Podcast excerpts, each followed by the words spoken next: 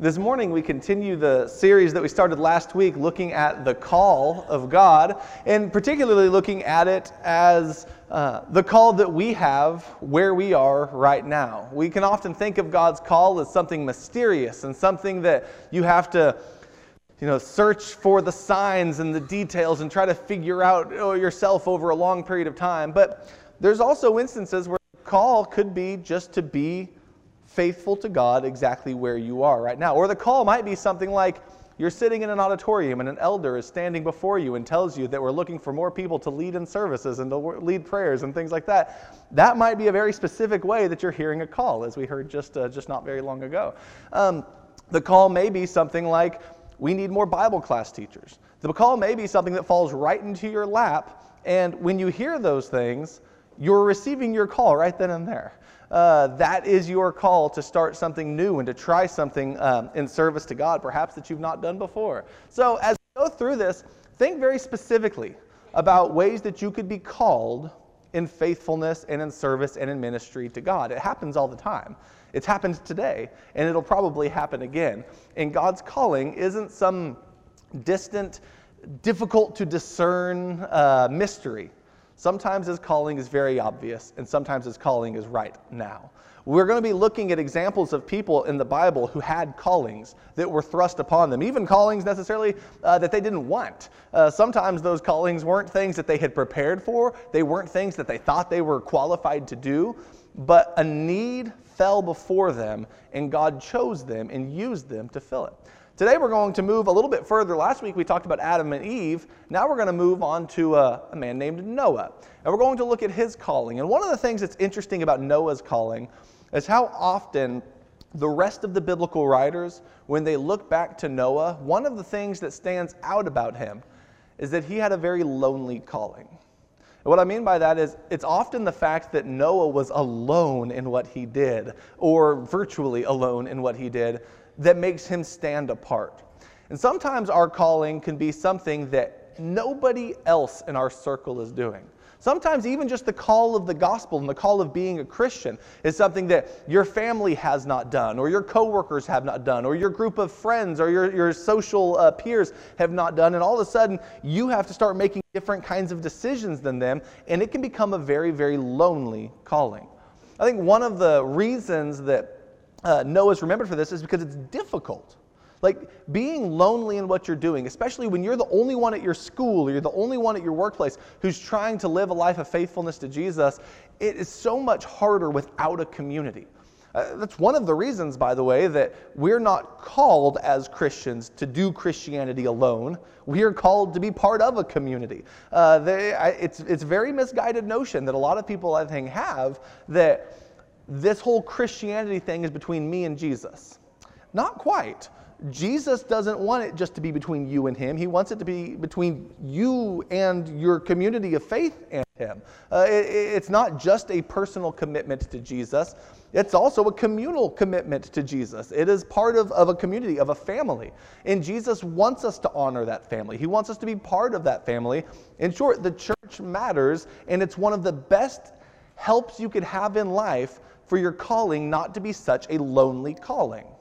But even if you have the greatest church family in the world and you are connected and you're, you're a part of it and you're involved and you're serving and you have friends there, there are going to be times when you are, say, with your, at your workplace or at your school or among a non Christian uh, family gathering or wherever you may be, where doing the right thing for Christ is a lonely calling. It's something that you're on your own doing and you have to stand up. And I think Noah becomes a pretty interesting example of what that looks like. Noah's call came at one of the wildest times in all of human history. When you think about what he endured and what he went through and what he was told was going to happen, in essence, God was going to change everything. God was going to change everything by, on, in one respect, bringing punishment to the earth. There's a lot of different lenses through which you can look at the flood, and we're going to look at a couple of them. But one of them, I think, very definitely is punishment.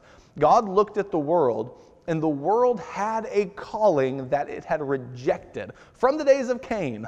Uh, you know, you, or Adam and Eve, even. Adam and Eve in the garden, they had this calling. Last week we talked about that they chose, rather than to heed God's wisdom, to try to steal wisdom for themselves, to be their own gods in their own eyes, and to be their own source of authority. And that's what the tree of the knowledge of good and evil represented. And they chose that, and there were dire consequences to that. They were exiled from the garden, but it doesn't end there they then begin raising children. And one of their sons rises up and kills their other son. And all of a sudden, not just sin, but violence and murder and death enter into God's world. And it doesn't stop there.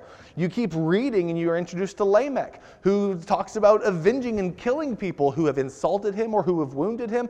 And that violence breeds more violence, and hatred breeds more hatred, and wickedness breeds more wickedness until you get to Genesis 6, where you hear, The Lord saw that the wickedness of man was great on the earth, and that every intent of the thoughts of his heart was only evil continually.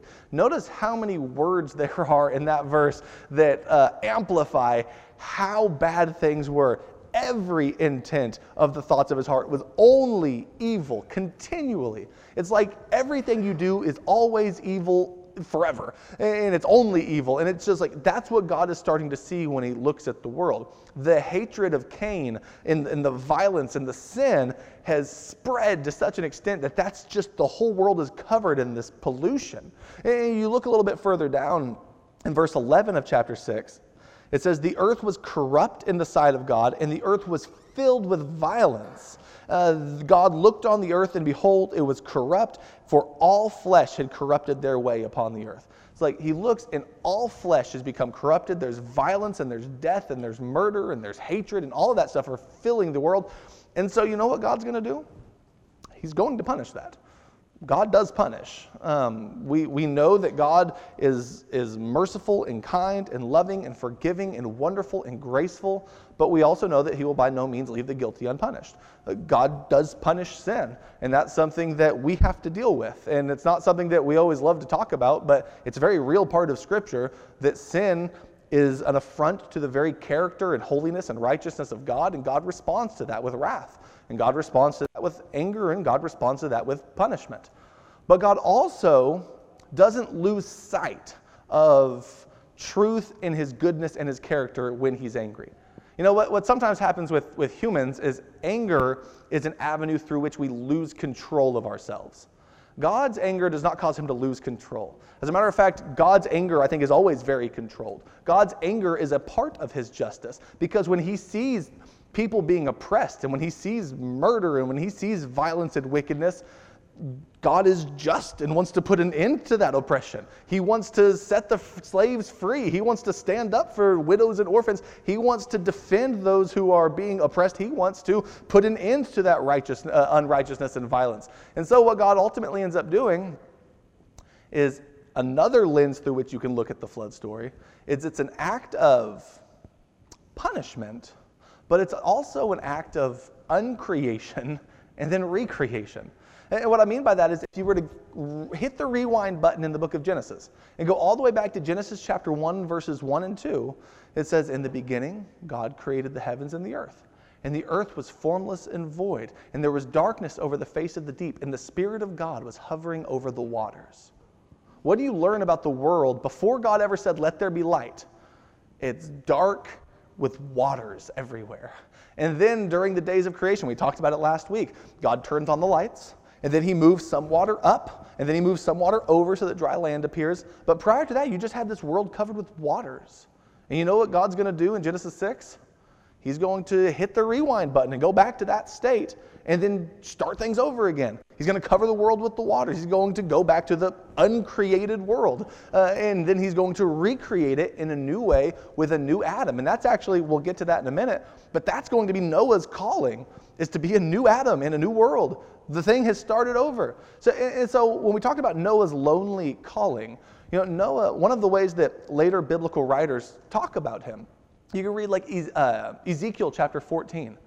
They talk about Noah. They talk about the fact that they actually link him with Daniel and Job as people who, even though they were righteous, they were only able, in essence, to save themselves, and the whole rest of the world, uh, they weren't saved just because of the righteousness of, of one or two. So it's, it's a message in Ezekiel saying, don't think that just because you have a righteous man there that, that Jerusalem will be spared, okay? God has saved the righteous and punished everyone else before. Uh, and he uses Noah as an example of that. In, uh, in the book of Hebrews, Noah is mentioned as an example of someone whose faith was unique and stood out. In uh, 2 Peter chapter 2, Noah is mentioned as an example of one who God spared. He was a preacher of righteousness, and God spared him along with seven others, even though the whole rest of the world was ungodly. Like Noah is constantly remembered for being, in essence, alone. And when we talk about the loneliness of Noah, even his family, you know, they're never actually called righteous. Maybe they were good, but the only one who we know was actually righteous was, was Noah, and it may have just been an act of grace to save his family and to, to help as they, they repopulated the world. But the idea is God's reducing the world back to this one family to start this whole creation process over again. Because the creation that he had made, the good world that he looked at and said is very good, had become only evil continually, and it was filled with violence and corruption.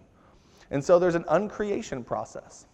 But part of that is also you can look at the, the flood as an act of grace and an act of baptism. And as a matter of fact, uh, that's, that's the way that the book of 1 Peter goes back and describes the flood. In 1 Peter chapter 3 and verse 20 and 21, he likens it to Christian baptism. What happens in baptism? Well, the corruption is washed away and you are saved to become something new. You're saved in, in a new and holy way. And this is a way in which God saved his world. If he let the world continue on the way that it was, it was getting darker and worse and more violent, and people were killing each other. The world was destroying itself, much like we are without Christ. But what he did was he saw that and he acted in grace, not to give up on his world, not to destroy his world and, and turn his back on it, but rather to redeem his world through a cleansing and through a washing. So in grace, God cleansed the world, recreated the world, started the world afresh and anew. And later Christian writers looked at that and they clearly saw symbolism in what we do when we become Christians. Our lives are often lives of corruption and sin that God gives us the opportunity through His grace to be cleansed of and to, to be purified of and to start anew. And so you can look at the flood in a lot of ways, and Noah's calling is found in each of them. Uh, whether it's the, the calling of living in a world and standing out while everyone else is getting punished, you are the one who's being saved. That's a, that in and of itself is a difficult thing to deal with. But then he has the calling of being a new Adam and, and, of repopulating the world and of being that family that the rest of the world comes from. And then he has that calling of, of living through God's grace in this baptismal process where he, he should live as a new man on the other side of it to make the world a better place. When we look at his call of being a new Adam, we see that that comes with a number of responsibilities. Um, or, or, at least connections back to Adam, where we can see it even more clearly. But one is that there is only one family again.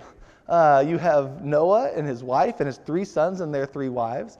And through this family, the rest of the world is to be uh, repopulated. When you look at Genesis chapter 9 in verse 19, or I guess you can look at verse 18, but it says, The sons of Noah who came on the ark were Shem and Ham and Japheth. And Ham was the father of Canaan. That'll become important for later on. That, that's actually an enemy of Israel. Um, and these uh, three were the sons of Noah, and from these three, uh, from these, the whole earth was populated. So the idea of him being this new Adam is he's going to have children, and through his children, they'll have children, and they'll have children. And it's the same call that, that Adam had.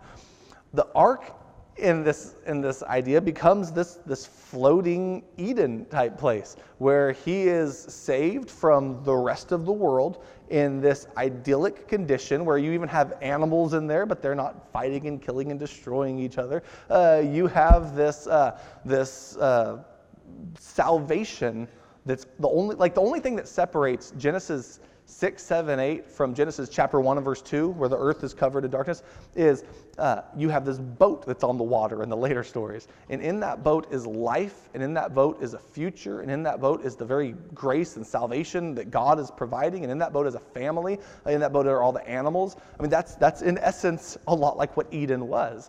And you see that. You see uh, all of the animals again. One of the things that's interesting is when the animals are getting on the boat and then also when they're getting off the boat. They're described in the same language that's used in Genesis 1 when they are created originally.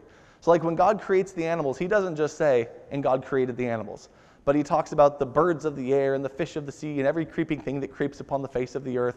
Like, those aren't n- normal words to use to talk about animals. Uh, you know, every creeping thing that creeps upon the face of the earth or something like that. But notice in Genesis chapter 8 and verse 17, It says, Bring out with you every living thing of all flesh that is with you, the birds and animals, and every creeping thing that creeps on the earth, that they all may breed abundantly on the earth, and be fruitful and multiply on the earth. So, that uh, initiative that was given to man there in creation about being fruitful and multiplying is now giving to the birds and the fish and the animals and every creeping thing that creeps on the earth. All the stuff that God made in Genesis 1 is now alive still in Genesis 8 and is given a, a commission. Noah himself in chapter 9 and verse 1. And God blessed Noah and his sons and said to them, Be fruitful and multiply uh, and, and fill the earth. Uh, if you go back to Genesis chapter 1 and verse 28, it's after God made man and woman in his image. It said uh, that he blessed them and he said, Be fruitful and multiply, and fill the earth and subdue it. Um, it. So, all of these connections you can find, even the idea of God making man in his image in Genesis chapter 1, when you get to uh, Genesis chapter 9, after, uh, after the, uh, the flood, it says, Whoever sheds man's blood, by man shall his blood be shed, for in the image of God he made man. He's going to go back to talking about the value and the importance of the image of God. What happened prior to the flood? People were killing each other and violence, and, and whoever had the most power was right, and it was like corruption was taking over.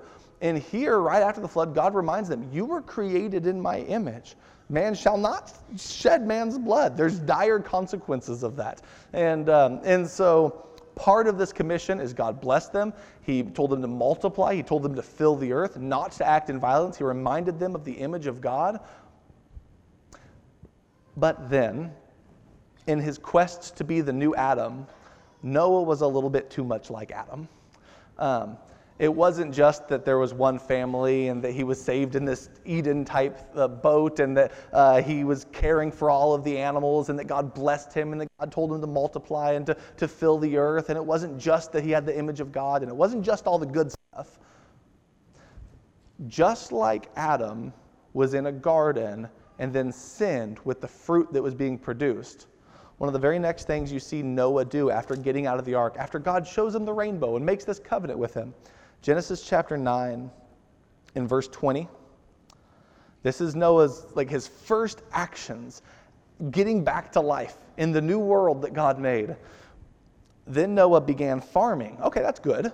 You know, that was that's kind of what Adam was supposed to do, right? Adam was supposed to care for the garden, tend it, keep it. He was supposed to subdue the rest of the earth and all that. Well, Noah's going to start doing that and he planted a vineyard. Okay, that's great. Grapes are a good sign of God's loving kindness and, and God's blessings for humanity. This is all good stuff. And then verse 21 and he drank of the wine and became drunk and uncovered himself in the tent.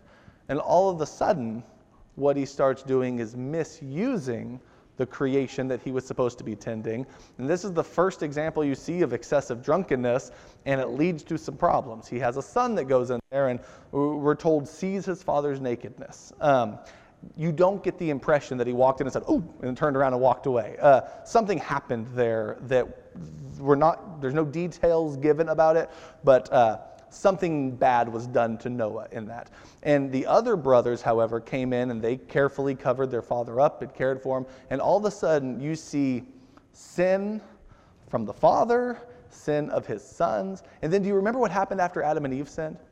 Remember, God had blessed them, but then after the sin, you have the serpent being cursed, and then the uh, Eve's pain in childbirth birth is increased, and then cursed is the ground because of you. You have these blessings and you have these curses. Well, the same thing is going to follow after sin enters into the new world. Uh, in Genesis chapter 9, Noah says, because of what uh, his youngest son had done to him, uh, verse 24 says, When Noah awoke from his wine, he knew what his youngest son had done to him. And he said, Cursed be Canaan, a family of servants he shall be to his brothers. And he also said, Blessed be the God, the, the Lord, the God of Shem. Um, you see blessing and curse introduced into the new world. And by the way, the story's not going to stop here. Just like it spread from Adam and Eve to Cain and it turned the whole world into wickedness, you'll see that this new world God made, this type of sin is going to continue until you get to the Tower of Babel, where the world is full of wickedness again. And then, and then the, the Tower of Babel people are spread out, and you see they take their sin with them, and the world becomes contaminated and polluted again until there's another one who's called, who we'll talk about next week. And his name is Abram. And he's supposed to bring blessing back into the world again. Rather than God destroying the whole world and starting over, he's going to work through the sinfulness of man with a particular family to bring about uh, his redemption again. But as we go through this, we see that Noah was a very lonely follower. Um, Noah didn't have a lot of friends to help him in the construction of the ark. He didn't have a lot of friends who were standing there and supporting him, and they, he couldn't go and get uh, uh, the encouragement of a community of faithful followers of God to help stay faithful in a world of darkness. He was in a world full of sin, and it wasn't very long until that sin was even in his own family and was destroying things as well. You know, I wonder, I, I don't know if this has anything to do with it, but. Um, Noah, one of the first things he does afterwards is plant a vineyard and to get drunk. And um, he's been through a lot. You know, there, there are times when you've been through something really, really traumatic and difficult that the bottle is one of the first things you want to turn to. And I don't know if he fully even understood what vineyard, I don't know what he knew at that point and if that's some of the reason for it, but I don't know that there are many people who have gone through what Noah had gone through. I don't know if there's many people who had seen everyone that they've ever known wiped out and killed before. Uh, and now you're in this new world and you're alone and you don't know what to do and you start to plant a vineyard and then all of a sudden one thing leads to another and you are abusing that which uh, god intended to be good i don't know but i know that loneliness can be one of the most difficult things in the world to deal with especially as a follower which is why be a part of a community be a part of the church be a, a follower who has other followers with you. And when you find yourself alone, here's the challenge, and I wish I had worded it differently because um, it doesn't make a lot of sense as it's worded. But uh, don't reject God's calling in order to, I'm going to add that phrase, stand amidst the crowd. God's calling isn't to stand amidst the crowd. But basically, what I'm saying is don't ignore what God has said so that you can stand with a bunch of people, stand with a crowd, fit in with everyone else, and. Uh, if you do so, then the whole, if Noah had done so, that story is going to be quite different, right? Uh, if there was no one who was standing out. God saved the world through the one who stood out. Uh, be willing to do the same because you don't know what God can do with you in those situations. So when you are alone, continue to fight the fight, continue to remain faithful to God, and make sure that you gain that you're able to regain some encouragement by gathering together again, by being part of a community, by being involved, by answering calls within this community to be, get more involved, to be more service oriented, to build better relationships, to have a, a stronger commitment to one another. If there's anyone here who maybe it's the pressures of this world, uh, in your, the, the circles in which you find yourself, you've noticed that they are pulling you away from God's calling that you're acting more and more and more like the world and you're acting less and less and less like Christ. Uh, now is a wonderful opportunity to ask for the prayers of a community who loves you and who cares for you to try to overcome some of those things. If anyone wants to become a Christian here this morning or would like the prayers of the church in overcoming sin, please let that be known. You can talk to one of our elders in the library in the back, or you can come sit on the front row while we stand and as we sing.